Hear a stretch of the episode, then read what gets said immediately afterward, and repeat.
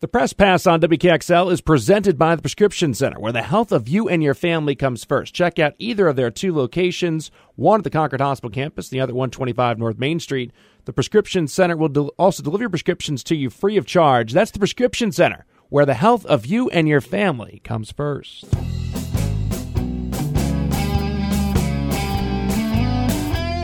This is the Press Pass with Chris Ryan. This is where you hear unique conversations with the best athletes, coaches, and general managers in sports. I think you appreciate each and every one, uh, each and every one is special in their own way. And I play with two guys that uh, they were on top of their game on a nightly basis, and people get spoiled. you know, they they saw Manny, they saw David, so they, they start taking people for granted. An opportunity for me. And I know I need to help my team out, so you know, the better I play, the better it'll be for us. I think it's uh, one of the most important things is focus and consistency. After the Patriots get demolished in Buffalo against the Bills, New England looks to turn the page, the B's and C's, while still thinking about what's in the future for the Pats. I am Chris Ryan. This is the Press Pass. Appreciate being with us. We'll start here the Patriots had a successful season, although it did not end the way that anyone would have liked, as the Patriots lost 47 to 17 to the Bills in Buffalo. It was a season where we saw growth on the offensive side of the football. We saw Mac Jones show that he is capable of being a top level NFL quarterback, and we saw the makings of an offense that could win a Super Bowl championship in the future.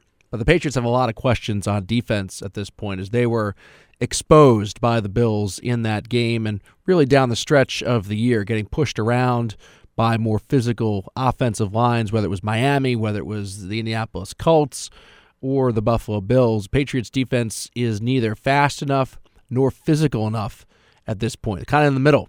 And the Patriots obviously, you know, need to make some changes in that realm.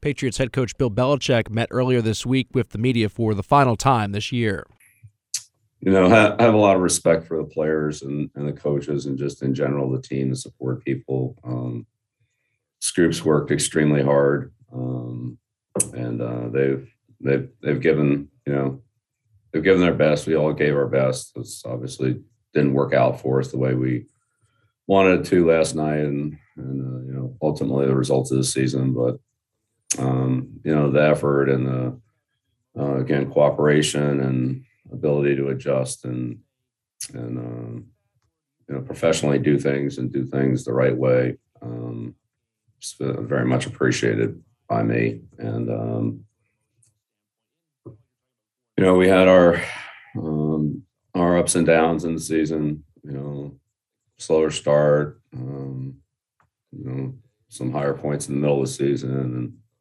you know didn't finish the way that that we wanted to. I think we need to and will uh, go back and you know take a, a longer view of just everything. Um, uh, certainly, last night's game was important, and uh, not in any way trying to minimize that, but at the same time, there were you know 17 other uh, meaningful games, uh, so 18 in all that you know I think we really need to uh, look at and you know see how we can do a better job of um, everything, you know, coaching, playing, um, schematically, uh, whatever adjustments we need to make there, and and so forth, and just you know, in season planning uh, for next year, and uh, so that'll be a you know a thorough process uh, as it always is.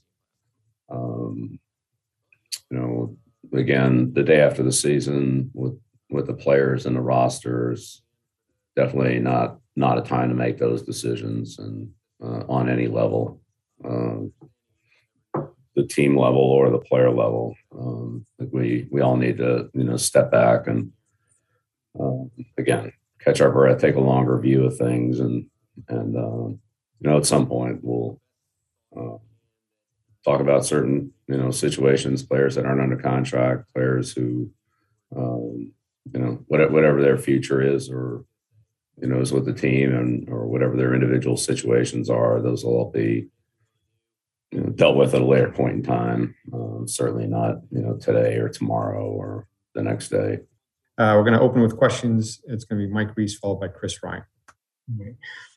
Thanks for those um, remarks, Bill. Um, I just want to ask you, just on you personally, like how you feel about coaching. I'm just listening to you. It sounds like you're sort of ready to turn the page to 2022 and sort of go through the process. Like, it, is it safe to say this is still something you want to do in 2022? Yeah, I'd say that'd be accurate. Uh, next question, Chris, Chris Ryan, followed by Nick O'Malley.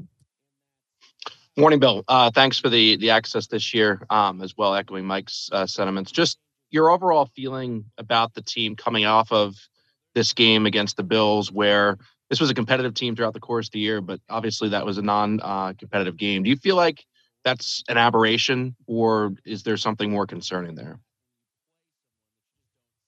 Yeah, well, Chris, I think uh, you know we have to take a you know a, a, good long look again, not at just one game, but at all all 18 and um, you know you, you could argue that there were elements of last night's game and some other games and but you're right last night's game was the the least competitive game that we played last year so um, again that's is that is that what we are or is that a you know a bad night um, yeah um, we'll we'll see when we start playing again next year i guess I just wanted to ask about you know, looking back at Mac's season as well, where it seems like there was steady growth throughout the course of the year, and he was a big part of the positive things you did this year. How would you categorize his season? Yeah, Mac helped us a lot, um, and I look forward to working with him next year. You know, we we all have things we need to work on, and that goes for every player, um, and that'll be part of the conversation with every player, um, and for the coaching staff. You know what what we all individually and collectively need to improve on. And um, so th- that's a process that we go through with each player. And so not there's no need to single out anybody because there's nobody to single out. It's the same for all of us, coaches, players, um, support staff, other people in the organization. We evaluate everything we do, and you know there are good things we did, and then there are other things that we need to improve on or or maybe change or adjust or you know, whatever happens to be, and we'll address those and and try to you know do whatever we can to to help the not just the the team on the field, but the overall operation of the, the team and and how we can do things more more efficiently, doing better. Thanks, Bill. Appreciate your insight this season. Yeah, you're welcome, Chris. Now let's look at things on the offensive side of the football with Patriots tight end Hunter Henry just your your upshot you kind of mentioned it there on there's basically kind of like three seasons within one for for this group which made it kind of difficult to comprehend but as as an offense i mean what what do you feel coming off the season? Do you feel like there was growth throughout the course of the year? There was steps forward steps back? What is your kind of overall sense on what this offense was at the end of the year? Uh, i think there was a lot of growth. I mean early on we were still just trying to figure each other out in a way. Um, you know, I mean, Mac stepped in. I mean, we we didn't get many reps with Mac even at camp. So, um, you know, just as a complete offense, like everybody that was out there. I mean, I missed time in camp. I mean, there was there's a lot of different variables that went into it. So. Um, it just took us time to kind of build that chemistry, build in the system, um, and then we kind of started clicking. And then uh, really, I felt like that we kind of picked it up mid-season where we were really, really clicking. Um, and you know, we stalled towards the end of the season. I felt like we beat ourselves um, in a lot of ways. I mean, turning the ball over um, was always kind of one of the biggest things for us, and kind of getting behind the chains and a lot of those things, making third downs a lot harder for ourselves. So, um, some of those are a few things that just come to my mind towards the end of the season. But I still felt like we were um, a lot better than we were and grew throughout the season uh, from the beginning. And just a, a, loss like that, is that something that, you know, motivates you throughout the course of an offseason to make you, you know, question what the team is moving forward? How does that kind of, the loss kind of sit with you kind of in a personal way right now as you go into the offseason? Uh, I mean, it definitely gives you a sore taste in your mouth, um, a little sick taste in your mouth uh, after that one, just fresh off fresh off the game. But I mean, you know, I give a lot of credit to the Bills. They played a great game. Um, they really did. I mean, they're a great football team, and I mean, we got to improve on a lot of things. I mean, you know, we're going to see them again twice next year. So, um, them being a division opponent, I mean, that's you know, we gotta we gotta get a lot better, um, and it'll definitely be a motivating factor, and we'll look at it and uh, learn from it. And I mean, we're not going to be defined by one game, though. I mean, they got us that night. We didn't play good. They played great. Um, and you know, it is what it is. And you know, props to them. Thanks, appreciate it. All right, man. Now to the defensive side of things with Adrian Phillips. Adrian, just echoing everybody else has said, thanks for the uh, the access this year. Just um, when you look at where Buffalo is at versus where you guys are at at this point, do you feel that it's as big of a gap as it maybe looks like after you know a game like that, or do you feel that a couple adjustments here and there, the foundation exists for you guys to be right there with them? I mean, Buffalo's a great team. What they got going over there is great, and you know they they built up a, a nice roster, but I don't think the the gap is is huge as all at all. They just made the plays that were out there to be made, and we didn't make ours. And it's gonna be fun for the next few years, and uh, we'll look to see how stuff look to see how it is at the end of those years. But uh, I don't think it's a, a gap at all. I will always ride with what we got on this side, and I think that we're better than everybody else. We just got to go out there and prove it. And just on the physicality front, this is something you obviously pointed to as being an identity for the team this year. Um, what was missing there at the end? Did you feel like there was something missing there um, in, in regard to kind of meeting the challenge um, from a physical standpoint? Um, hmm, it's a good question. I think physically we were there. Um, I think mentally we just weren't in the right space to to go out there and make those plays. And I think Buffalo was, and that's why they got us. At least their offense. I can't speak for the other side of the ball, but their offense was was there mentally and physically, and for us, we just dropped the ball on that part, and um, I think that's what the difference was. But kudos to them; they showed up, and obviously we didn't. Thanks, AP. Appreciate it. Yep. So, how should we look at this Patriots team, present and future? I talked with the voice of the New England Patriots, Bob Socci. You know, it was really a resumption of what we saw the previous four games and the three losses to Indianapolis, Buffalo in Week 16, and then, of course, in Week 18, Miami. But I think it really exaggerated a couple of things. One, the talent gap and the difficulty the Patriots have now trying to defend Josh Allen uh, with his development and with his receivers.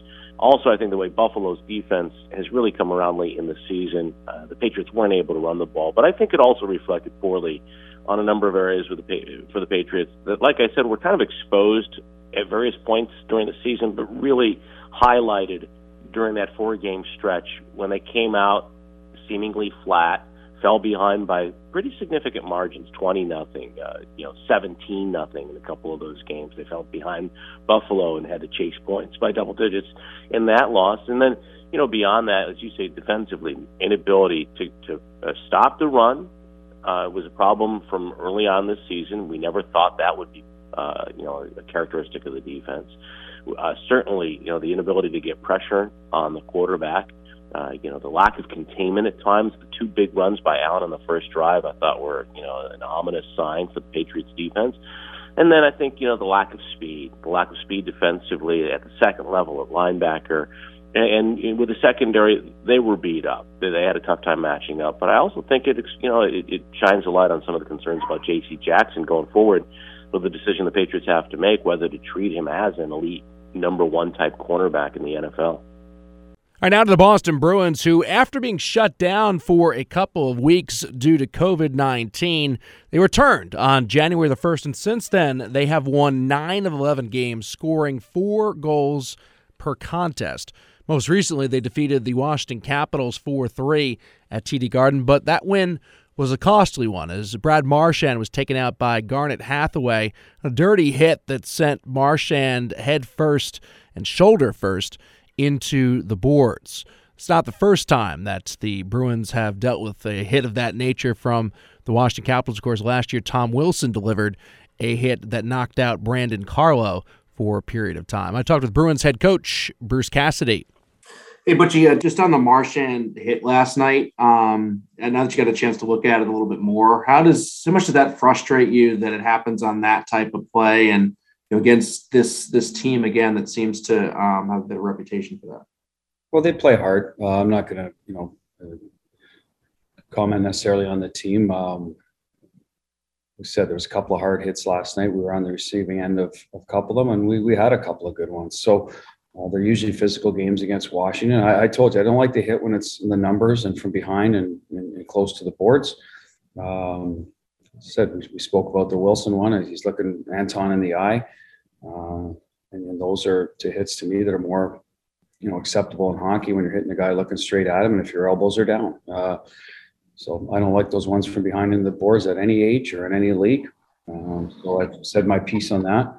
Um, unfortunately, Brad's going to miss a little bit of time, and and that's the end of it from from our end. I have no idea if the league will look at it or not, but um, we're off to thinking about Winnipeg now, and and obviously be next time we play Washington, just got to be a little more uh, on your toes as well, knowing some of those will happen. But any situation where you're on the boards, to be honest with you, from behind, you have to be you have to be uh, careful. And Brad plays with the puck a lot in those situations. He's pretty good at it. You know, can sense that. But last night, um, um, you know, unfortunately, uh, he got caught there, and see where it goes. And on Charlie McAvoy for a sec, obviously, you know, last night we saw pretty much all that he has to offer in a positive way in a game. And you've mentioned the consistency being what's perhaps keeping him from going to that next level type of defenseman, although certainly playing all star caliber right now. What in regard to consistency, what do you need to see from from him to to get to that that next level? Is just time? What do you think?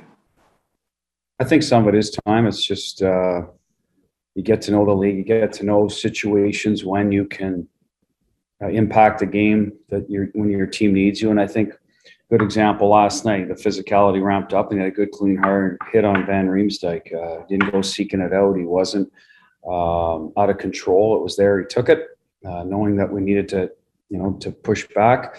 Uh, so that that's good. And, and, Charlie's always been able to do that, turn the tide physically. I think it's what separates him from some of these defensemen, and that he's been compared to at his age that are, you know, you know, a little more offensively oriented. I think Charlie brings that element of players know on the ice he can you know he will he will be physical with you if if the situation dictates and that's the direction the game's going i think that's a great tool to have in your bag uh, for an all-around defenseman. So uh, as for you know hitting his his high water mark i think like i said it, it, it's just he's a younger guy in the league uh, just more reps more games. Um, a lot of that has to do with the team around you uh, etc so all things that i think will trend well for charlie um, and like I said, it it'll happen for him on a on a, a, regular basis. It does now, and probably even more as as the older he gets in the league and the more comfortable he gets. you talked the other day about um, the scoring and the sustainability of obviously you know potting four goals a game being challenging, but given the the habits that you've seen develop since you've returned, um, what's been most encouraging in regard to to those habits and obviously pasta um, having the impact he's had well you know our forecheck has created um, some goals for us by by being on top of them early i mean the philly first goal the other day uh, pasta reloads and creates a turnover high in the in the O zone. Sometimes it's below the goal line, half wall, different spots. Sometimes you don't get it back till they're out of their zone. Um, but that second effort to reload and win a puck now we we we get on top of them again. They they don't execute. Uh, it happens when a team hasn't played in a while. Um, it happens, you know, on a nightly basis. No one's perfect, but we recover the puck. We have good structure, and then we think about attacking right away. We're not slowing the game down right to the slot. So that's the other thing is, is once we're getting pucks back, I think we're doing a better job being more determined to get to the net and create some good looks from it. Uh, so a little more grease in our game around the front of the net has helped. Um, you know, a little more confidence because we've started scoring always helps. Guys are feeling better about themselves, not second guessing themselves. So that that goes through teams through the course of the year. So there's you know a few different things involved there, but those are probably the two biggest things that just our urgency to to get to the front of the net. And then when it's not a forecheck situation, as I said to I think it was Kevin who asked earlier that we're just getting it up into the forwards' hands quicker. We saw that in Washington. Second period was just a clinic on good gaps by the D, moving it up, catching them in between, and and then generating off the rush. And then the last part of it is, um, and and this is reflected in some of our stats, is hitting the net. We've done a much much better job uh, of hitting the net, forcing the goalie to make saves. Sounds like Marchand will be out probably about a week. Uh, we'll see if, in fact, that ends up being the case. I talked with Nick Foligno the Boston Bruins about that as well. And Nick, just what did it say to the team last night when Brad is out there, you know, on the bench and he's trying to get back out there? He takes that shift, and you know, there's obviously moments in the season that can really spur a team forward. And did last night feel like one of those nights when you're you're down to ten forwards and you find a way to beat a good team? Yeah, I mean, that's what that's what he's such a competitor, and to see a guy he wants to play so bad, he wants to contribute. That's just what makes him so good, and you know you appreciate that. That's why he's a guy that everyone looks to in this room, and uh, and then it, you know you get down to ten guys, and, and now you want to step up and and help in any way you can to to get that win for our team, for him, uh, and you know that was a big win for us, uh, especially in our the game before didn't go the way anyone had planned, so we wanted to have a bounce back answer game. We had some adversity in that game, and then found a way to get the a big win. And I think that's that shows the the maturity and the the cohesiveness of this group too, and how much we believe in one another and want to help one another through things. And uh, you know, Marshy was there cheering us on, even though he wasn't feeling great. And then, you know, we were able to step up and get a big win for him and, and Bleeter. You mentioned the, the kind of stops and starts to the season for you, and I guess for the for the team as well. But it feels like you know since the COVID break, you guys have found yourselves. What, in your view, has kind of clicked over that time period? Is just playing with more pace? What's what's jumped out? Yeah, I think the pace, but I think what comes with that is just the confidence. You know, you come out of that break from COVID, and you know, it was, it was you know talked about some guys were struggling and it was just a good reset for a lot of guys and i think guys were looking forward to taking on a little bit more of an you know an opportunity that we were going to get coming out of the break and i think the switching the lines sometimes it just gives you a little confidence too that all right you know we're going to we're to try and spread the wealth here and it just clicked and you know i think guys appreciated that chance and that opportunity they got to, to play with some different faces and people and and take that as an opportunity as well. Like you know, he's going to try and piece guys together that that he feels are going to are going to give us an opportunity to win every night. So I think guys took that and ran with it. And then when you have everybody starting to find, build into the the team atmosphere and the mindset of what it's going to take to win, just the confidence starts to build. And you're seeing that. I mean, every line's doing what they need to do to help us win, and uh, and and and the confidence that comes from that. You're seeing guys now offensively really starting to open up, and uh, it's a great sign for our team because we, we can be a dangerous team with the depth that we felt we had, and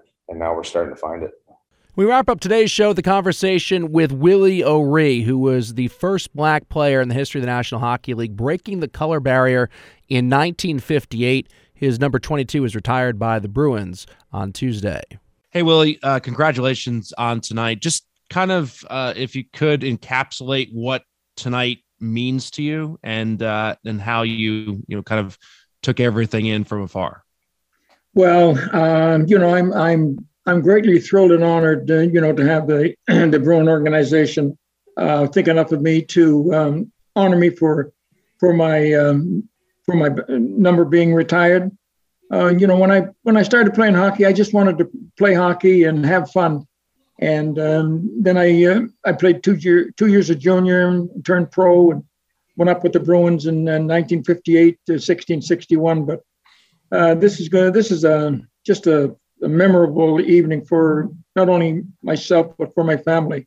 Uh, to have my number retired and uh, hanging up there in the rafters with so many other great uh, great hockey players that have played for the Bruins, it's just uh, it's just amazing, and I'm I'm just thrilled and and uh, overwhelmed. You've done obviously tremendous work with the Hockey is for Everyone initiative. What is your hope in regards to what this means, you know, moving forward as well, the, the symbolism uh, and significance of this? Well, um, you know, when I started um, uh, with the, the National Hockey League and the hockey's Everyone program back in uh, 1996, um, all I wanted to do is I, I wanted to work with boys and girls and help them set goals for themselves and, and work towards their goals. Um, you know, um, you know, I, I played hockey for 21 years and uh, I thought I had something to give back, not only to the sport, but give back to the community. And and um, the Hockey is for Everyone program, it's it's a it's a great program. I wouldn't have stayed with it for 24 years if I didn't think it worked. Um, the number of boys and girls that I came in contact over the over the years is, is has been just great. Uh, I work with these boys and girls, and and help them set goals for themselves. Goal setting is very, very important. You know, if you if you if you believe in yourself, uh, you need to set goals for yourselves and work towards your goals and and don't let anybody tell you you can't attain your goal. You know, when the doctor told me um, uh, that I'd never play hockey again because you know I lost the sight of my eyes, uh, I just couldn't accept that because um, he didn't know how I felt inside, mm-hmm. and I still had one eye, and I just said I'm just gonna um, I'm just gonna let that doctor know that I'm I'm going to continue my career and and forget about being blind, and basically that's what I did. But goal setting, uh, believing yourself, work hard, because there's no substitute for hard work. You only get out of a thing what you put into it. And if you go out and work as hard as you can, you should pat yourself on the back because that's all we can ask of you. Thank you, Willie. Congratulations. Oh, thank you.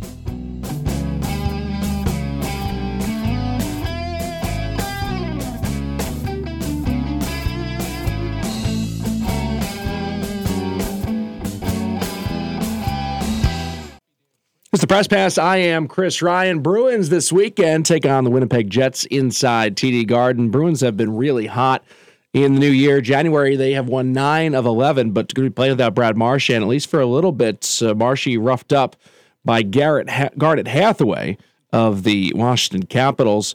Bruins depth scoring has greatly improved over this stretch here in January. It's been one of the reasons for their success. They've also been moving the puck quicker out of their own zone. I talked with Bruins head coach Bruce Cassidy about that. Hey, Butchie, how are you? I'm terrific. Awesome. Um, so earlier this year, you were talking about the the depth and um, where you're going to get your depth scoring from. How many of those questions, in your view, have been answered at this point? And do you feel much better about your depth now, midseason, as compared to earlier? Yeah, I mean, some of the guys that came over had tough starts um, for different reasons. Um, some were injured, you know, some were finding their way, uh, moved around positions, lines, etc. Um, you know, we, we figured that Bergeron, Pastrnak, and, Mas- and uh, Marchand would get their goals. They have, um, whether they're on the same line or a different line. Um, it's a goal. So, you know, they, they've done their part. We, we figured that they have for years in this league. Taylor Hall uh, starting to find his rhythm offensively, um, and, and, Haula little more moving up, um, playing playing good solid hockey is contributing, seeing more offensive chances with those two guys. Um, so again, it was just a little bit of figuring out who can create on their own, who needs uh, support, who who meshes well with with who, etc. Um, guys that were comfortable here in the system, maybe help them pull those guys along. There's a bunch of different reasons why it's it's turned the corner. Some of it, I think, is just those guys were some of the depth guys have been in the league, and you knew eventually uh, their numbers would balance out one way or the other. Just like you've seen guys that got great head starts and goals, maybe not necessarily in our team, um, that have slowed down around the league. So um, it typically takes time to fully evaluate. I think the other part of it is is you're seeing our D contribute more than they did at the start. They're up the ice better, uh, more confidence. They're hitting the net better with their opportunities. So so that's a positive. Um, so that's how I see it now. Um, and then the fourth line, I guess we were rotating through different guys. Uh, we've seen to settle in on on a group, and when other guys become healthy, we'll have to deal with that again. But you know, a guy like Lazar, I think, is up to five goals. Like that's a good bonus to have when your guys contribute there. Bleeder's got a couple. Freddie was coming around before he got hurt. So Nosek, I think, has been solid from day one. He's, you know, certainly been the anchor in that line. Um, but that helps as well. So takes uh, takes a lot of different guys to chip in here and there. Um, and usually when that happens too, when you get the bottom of the lineup guys, guys do a lot of penalty killing, shot blocking, etc., when they score, it, it, just energizes the group. I mean, everyone's root for those guys. They're great guys, great team players, do a lot of the dirty work. So I think that helps the the you know the energy, um, you know, around the team as well. More on that now with Bruins defenseman Connor Clifton. Hey Connor, glad all's well with you. Um, just on the the puck moving from uh, your zone, uh, what's changed in regard to you know getting the puck up the ice a little bit quicker, um, the pace you guys have been uh, playing with yeah, I think uh, we're trying to play fast. Obviously, watching from the TV because I was stuck home. Um, it's it's obviously easy to see, and we're playing great. We're playing quick. We're getting the puck to the forwards. We we know exactly where they're going to be, and and and the D especially they're playing really good, and obviously our forwards are doing a great job scoring, and, and the D as well. So it's been good. Is the press pass. I'm Chris Ryan. Honor to be joined on the program right now by Ken Hodges. We're focusing on the 1970 Boston Bruins championship team, the 50th anniversary of that squad. We heard from the great Johnny Bucyk in the uh, previous segment of the program, and we welcome right now Ken Hodge to the program. Ken, how are you? I'm doing well, thank you. Good. Appreciate joining us for the show. Of course, Ken, the great number eight for the the Boston Bruins, and obviously a great career with uh, the Bruins and a part of that 1970 championship team. His third year uh, in Boston, and uh, a season in which obviously you guys lift the Stanley Cup at the end of it. Um, take us through you know, what it was like leading into that season and the feeling that you had with Bobby Orr into the mix, some of the trades that were made, how you felt about the squad. Well, basically, you got to go back to 1967 when uh, when the trade was made. Milt made the trade that brought Esposito, Stanfield, and myself over to Boston. Uh, then they traded uh, Murray Oliver and picked up a guy by the name Eddie Shack. And actually, what happened is the whole team just started to come together. Uh, training camp was a blast. Uh, was very enjoyable, and uh, who knew Bobby Orr was going to be Bobby Orr of uh, what we know today? But uh, it, it was a great feeling. Uh, the whole team started to come together, started to gel. Uh, Derek Sanderson started started to be Derek Sanderson, and uh, Bobby naturally was Bobby, and then Esposito just blossomed into a great goal scorer. Yeah, and you, of course, were part of the Espo line with uh, Phil Esposito, who, as you read. Well, actually, it was Ken Hodge's line, and Phil just uh, come along for a ride. Are you gonna you're gonna interview him next, right? You're gonna tell him that. we will. And in the next segment of the program, uh, we'll. Uh, you've been golf with him at all down there? Oh, sure. Yeah, yeah, we get together every once in a while and play golf. Good. Um, yeah. So yeah, Espo, of course, yeah, just one of the one of the guys on that line. Like he was like the third wheel. It was Cash and you and and Espo, right? Well, we started out with Tommy Williams, uh, a uh, Olympic uh, yep. player from 1960, I believe. The uh, the Olympic team. Tommy Williams was our left winger. Uh, then he got injured, and then we had a guy by the name of a veteran by the name of Ron Murphy. And then Ron got hurt, and uh, they called Cash up from Hershey, and right-handed shot, uh, playing left wing, and uh, it just seemed like we just gelled. Things just came together. I mean, nobody nobody outfought Cash in the corners. Nobody outfought Esposito in the slot, and uh, you know it it just it just came together. There was a mutual feeling that uh, we had something as a line, and uh, we blossomed. Yeah, I want to get into the chemistry of that line because that's one of the more fascinating things to, about hockey to me is the dynamic that makes up a successful line. A lot of times you'll have those two guys, like say Bergeron and Marchand, which who play incredibly well together, and then Pastrnak is the beneficiary of that. Other times you'll have the the grinder who get in the corners and, and get pucks out, like Cash was for you uh, on that line and he wouldn't pass it to me. You got to realize Cash would not pass it to me. He knew better. but he would be that guy in the corner who would be who would be digging pucks out. Yep. Um, so how would you define the chemistry of of that line and why you guys worked well together? I mean, did you work in your view primarily with with Espo and you were the the guy that got him the puck and he he netted? How did you see the dynamic working as compares to you know, some of the other great lines in hockey history? You know, I wish I could tell you what the what the actual magic is of putting a line together, but Harry Sinden must have saw something in training camp and uh, decided that Esposito and Hodge would play together, and Bucyk and Stanfield and McKenzie would play together, and you know, we went through a a, a bunch of left wingers before we settled on Cash, and uh, basically, uh, it was an unselfish feeling that we had. You know, Cash and I both felt that Esposito was a goal scorer, and it just didn't matter who put the puck in the net as long as it went in. And uh, you know, Cash and I never played on the power play consecutively. Uh, you know, that was for uh, Bucyk, McKenzie, and uh, and Esposito, and Stanfield and Orr were on the point.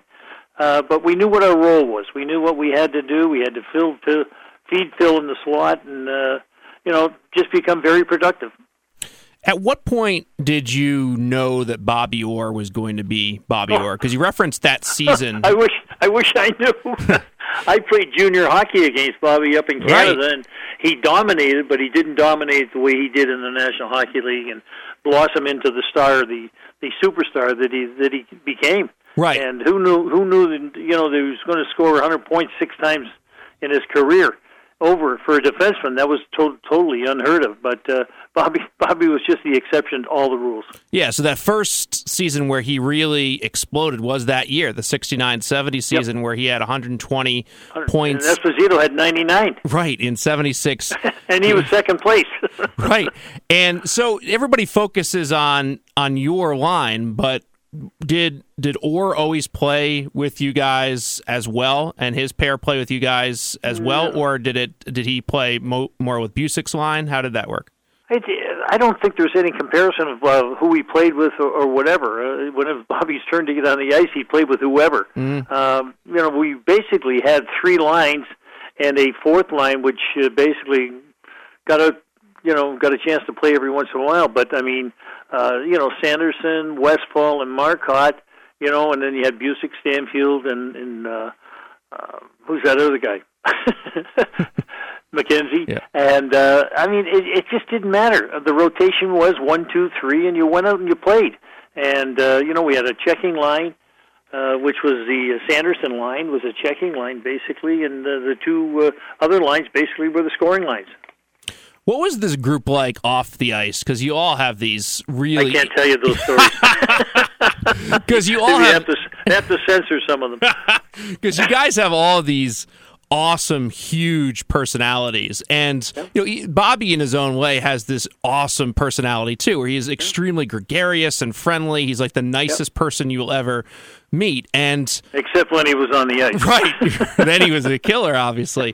But you know, Espo's got this huge rock star personality. Like this group was a a hockey team that was very dissimilar from the very um, you know uh, clean cut type of groups that you have today in the National Hockey League. I'm going to tell people you said that. that we weren't clean cut. I can't believe you said that. Uh, you know, we we just everybody had their own identity. Uh, we had a rule. Basically, we started the rule in '67 when we came here that it would basically be all together or not. And if you weren't part of the the group, then you know what? You didn't get to play, and you didn't get to be part of the group. And it was a standard rule that before the game or after the game, we were all together.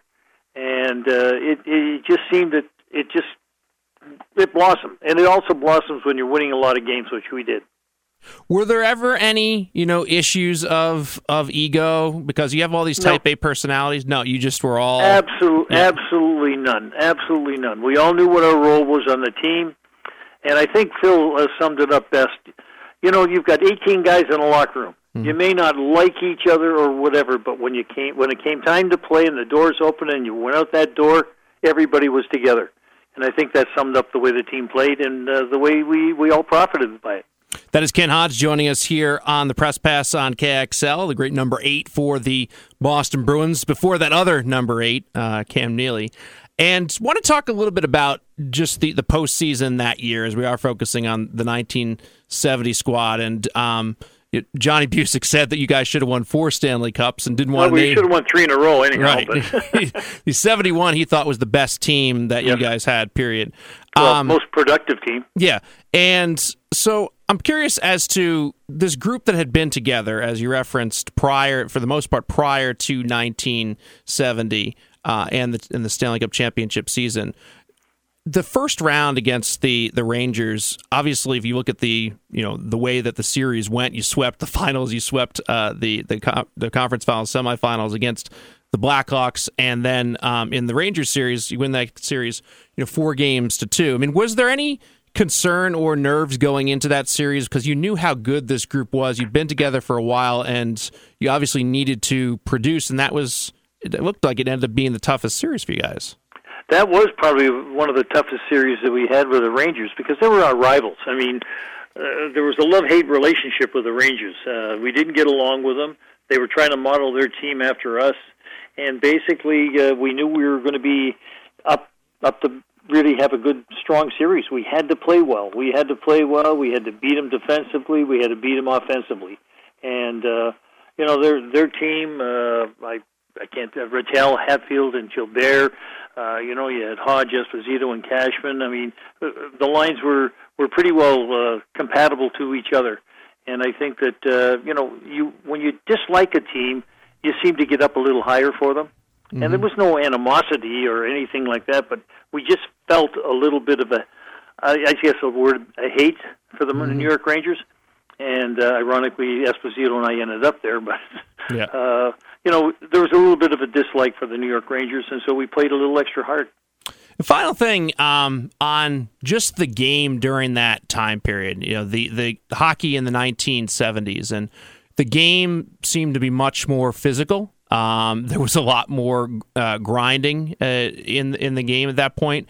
Um, you know, Bucyk mentioned the fact that the equipment was obviously inferior, well inferior to No kidding. what play with, with today in terms of just about everything.